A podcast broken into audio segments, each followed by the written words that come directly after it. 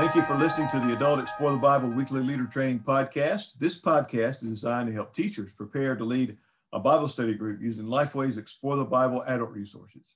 Each week, we review the Bible passage for that week's study, examine some questions teachers may face, and give some teaching tips along the way. I'm Dwayne McCrary, your host, and today I'm joined by Tim Pollard, who leads the Explore the Bible Kids team. Today, we're going to be looking at session nine. We're continuing our study of Ecclesiastes this summer. And uh, session nine, we're looking at Ecclesiastes chapter three, verses one through 15. Probably one of the more quoted and misquoted parts of the book of Ecclesiastes. I hear it at weddings and funerals and pretty much everything in between.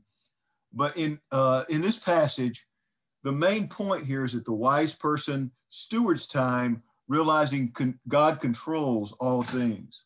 And we've outlined these verses, verses 1 through 15 of chapter 3, with these three categories time and place, enjoy life, and God works. That first one, time and place, looks at uh, Ecclesiastes 3 1 through 8. In this section, Solomon listed a series of opposites, pointing out that each has a time and place in life. The main point here for us to understand is that believers must use our time as God made it to be used, doing the right things at the right time. The second point that I noted earlier was enjoy life. That's in verses 9 through 13. In this section, we discover that since God remains in control of time, believers can enjoy the time God grants us on earth, knowing that eternity awaits us. Now, where we look at this, this idea of put eternity in our heart, uh, that's an emphasis in the New Testament, uh, looks at the afterlife, resurrection, eternity, those kind of things. And that's an important idea in that particular section. The main thing for us to remember is that time is a gift and believers should make the most of the time granted to them by God. The last section, verses 13, excuse me, verses 14 and 15, is that God works. In these two verses, Solomon reminded his readers that God is not bound by time, with his work lasting forever. He pointed out that God's works should produce all in us. God is eternally just in his dealings with all, especially those who are persecuted for his sake the main thing for us to walk away from that section is that believers can take comfort in knowing that God actively works in human history to fulfill his plans. Now, Tim, let me let's just start with this first question here. Um, how do we discern when the time is right for each one of these actions? Because you got opposites going on here. You know, time to time to weep, time to laugh, time to mourn, time to dance, all these things. How, how do we determine, how do we discern which time is right for each of these actions?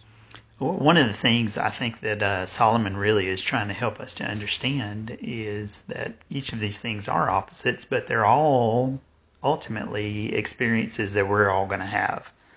Um, it, it is part of our human existence, it's part of our human experience. And, and ultimately, for us today, um, the big thing that we can take away is that the Holy Spirit is the one that, that is ultimately going to guide us through each of these experiences and help us to determine when the correct time uh, for each of those to happen is going to be.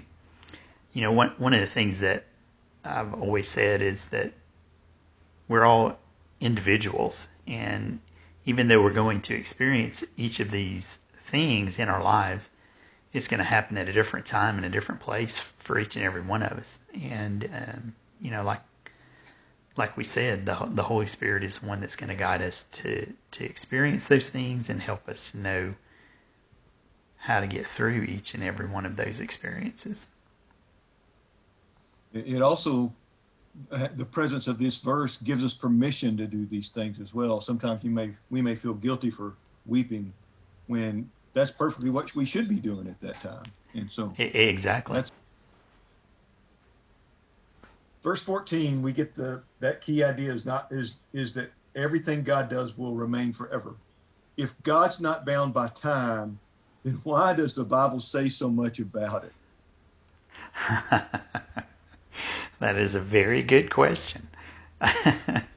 And again you know time i think is a human reality uh, because god is outside of what we consider time you know, the Bible tells us that God is present at every moment in time at at, at the same moment or the same instant.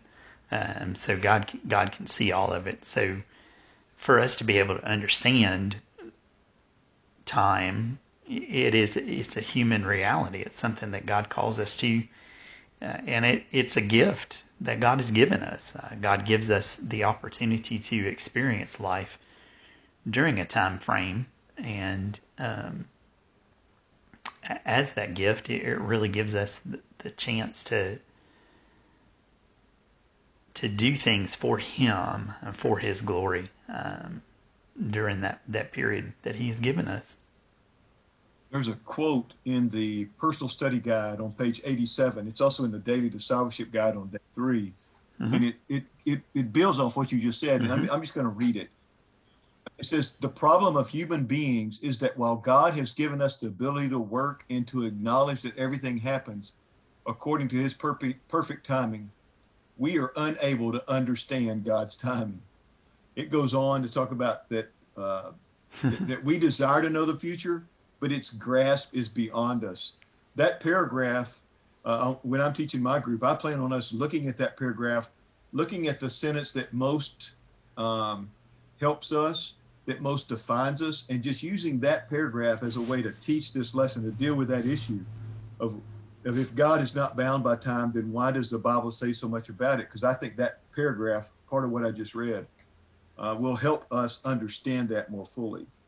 Uh, the group plans also call for a, a comparison.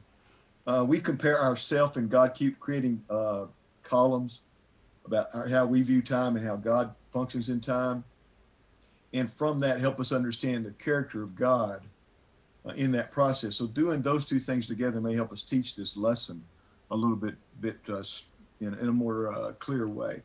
A question I have along those lines is: Should we view time as a friend or a foe? Well, and to answer that question, I mean, obviously, um, just from what we talked about, uh, time time is our friend uh, because it gives us those opportunities to live for God um, and helps us to enjoy what God has given us in this life um, because God gives us things, good things that He wants us to enjoy. Um, so, time certainly is an opportunity for us uh, to rejoice in God and to enjoy those great things. And, and, as Solomon calls it, the good life. God, wants you to live the good life, and, and uh, that's why He's giving you that time on earth. Uh, that doesn't mean that there aren't going to be experiences in there that we're not going to enjoy. But all of those things can lead us uh, to an opportunity to experience it, those good things that, that God wants us to experience.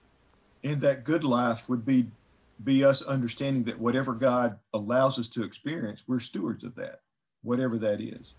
Correct. Um, how does the contrast between us in verses 1 through 13 and God in verses 14 and 15 help us get a handle on how we should view time. Yeah, I think one of the things that Solomon really is bringing out in that um, verse right there at the very end is, he's talking about that, you know, everything that he takes those juxtapositions, those those uh, times in in the beginning. There's a time to be born. There's a time to die, and everything else that, that is in there is that that everything that man does is is really temporary. Um, we're not we're not responsible for what happens after our death. Um, you know, everything that we're going to do is temporary, but everything that God does is forever. It's going to be uh, everlasting. You know, uh, we learn that that Scripture is the same way. Everything that man says is temporary, but the Word of God is going to last forever so, and I think that's the dichotomy that really that Solomon is trying to point out uh, when he, he gives us those lists. You know, everything that we're going to do is, there there's a positive and a negative on, on both of those. Um, so there's a you know the time to be born and a time to die, which we view in in the negative light. There's a, a time to harvest and a time to sow. Um, so you know each of those list lists the the dichotomy of, of human pursuit. Uh, and ultimately, you know, in, in the end, everything that God is going to do is going to be is going to be forever. It's going to be everlasting. And we can take comfort in knowing that. We absolutely take comfort in that, yes. Because then that gives us something that's trustworthy, that can be depended upon. Exactly. Tim, I appreciate you being with us today. Before we go, I want to remind everyone out there about Extra, in which we identify a current news event and we describe a way of using that news event to introduce and conclude the group time. The file is free and it works with the group plans in the leader guide, and the leader helps in the adult daily discipleship guide. You can find these ideas on the Explore the Bible website by typing the following in your web browser go explorethebible.com forward slash leader extras. I want to thank you for listening to us today, and we hope you can you will encourage other teachers to tune in next week as we look at session 10. We'll be looking at Ecclesiastes chapter 4, verse 13 through 5 7. Brandon Hiltibidal will be with me, and we'll be looking at the issue about why we up.